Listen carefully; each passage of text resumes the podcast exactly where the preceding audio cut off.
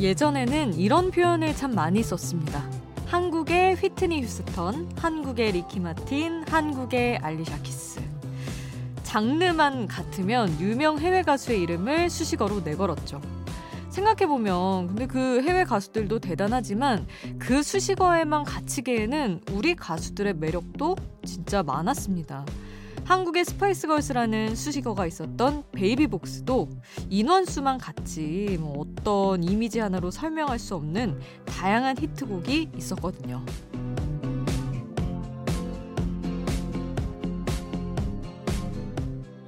열 마디 말보다 수식어 하나가 좋을 때가 있긴 하죠. 하지만 그런 수식어가 모든 걸 다 담진 못합니다.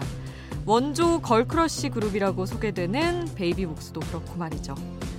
자, 획일적인 수식어보다는 이들의 음악으로 설명할게요.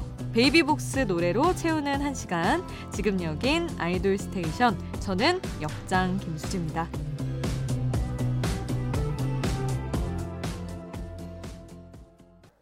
아이돌 스테이션 베이비복스 노래 몰아듣기 특집의 첫 곡 베이비복스의 야야야였습니다. 세상에 이 노래 듣자마자 진짜 추억이 쫙 밀려오네요, 진짜. 아니 놀면 뭐하니에 우리 윤은혜 씨가 출연하는 걸 보면서 베이비복스 특집 한번 하면 좋겠다 생각했는데 이제야 이 특집을 하게 됩니다.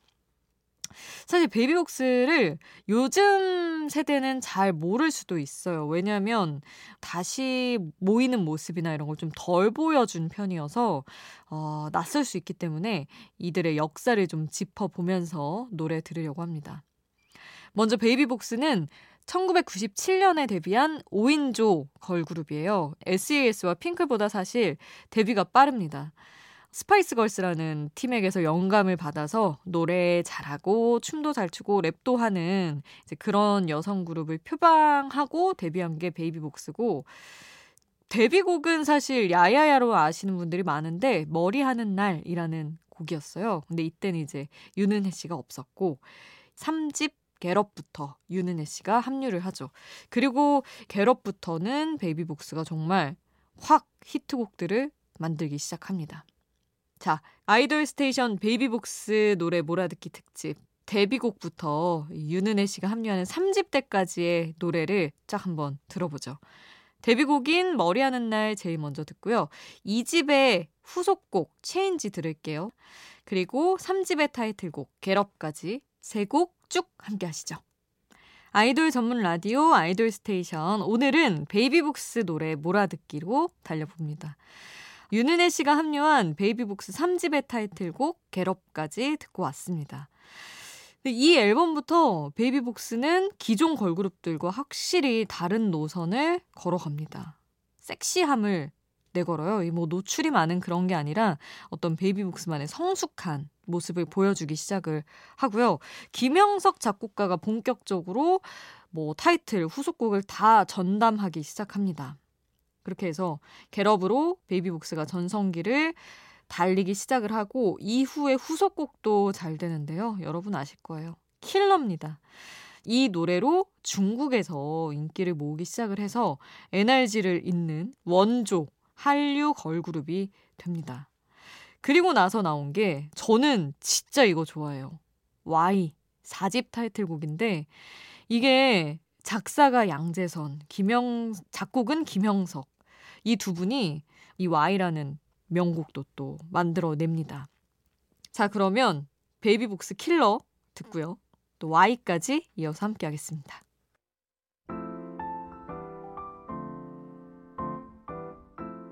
베이비복스 특집이 정해진 다음부터 노래 여러 곡 생각했습니다. 수디가 추천해요. 수디's Pick.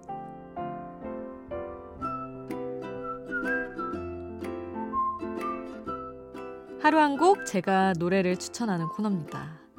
아, 사실 정말 베이비복스 특집은 저도 막 이거 했으면 좋겠다고 여러 번 얘기를 했었고, 아, 제 초등학교 때 활동을 한 그룹이다 보니까 진짜 뭐, 뭐 안무며 스타일링이며 이런 게 다 기억이 나거든요.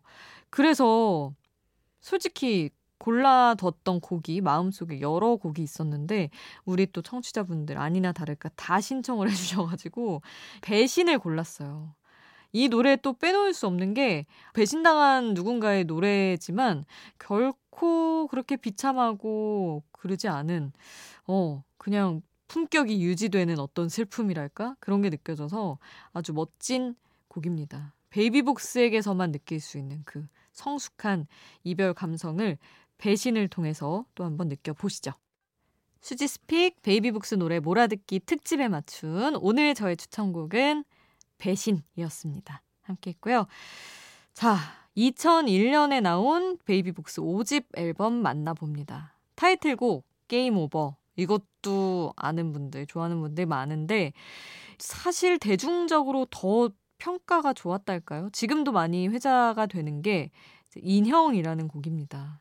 이때 기억이 나는 건 물론 모든 멤버들이 너무나 아름답고 노래도 잘하고 그랬지만 이희진 씨가 칼단발을 하고 탁 변신을 해서 나타났는데 그때의 인상이 또 오래 남더라고요, 저는.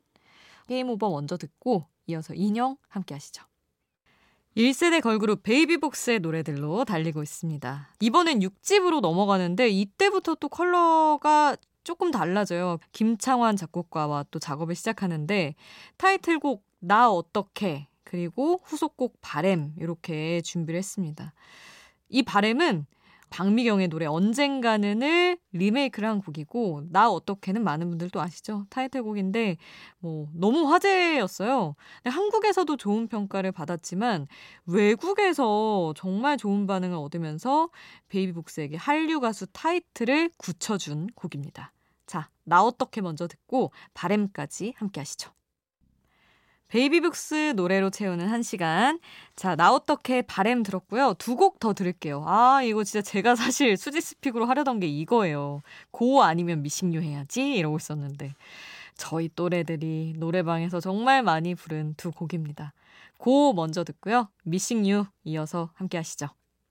자, 베이비복스 노래 몰아듣기로 진행한 아이돌 스테이션 어떠셨나요? 아, 다 못 전해드린 게 또 아쉽습니다.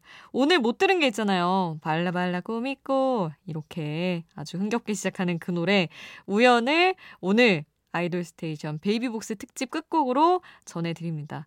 아니 그리고 월요일이 정파래요 여러분. 그래서 저희 월요일에 쉬고 화요일에 만나야 할 것 같습니다. 자 그러면 화요일에 만나요. 화요일도 아이돌 스테이션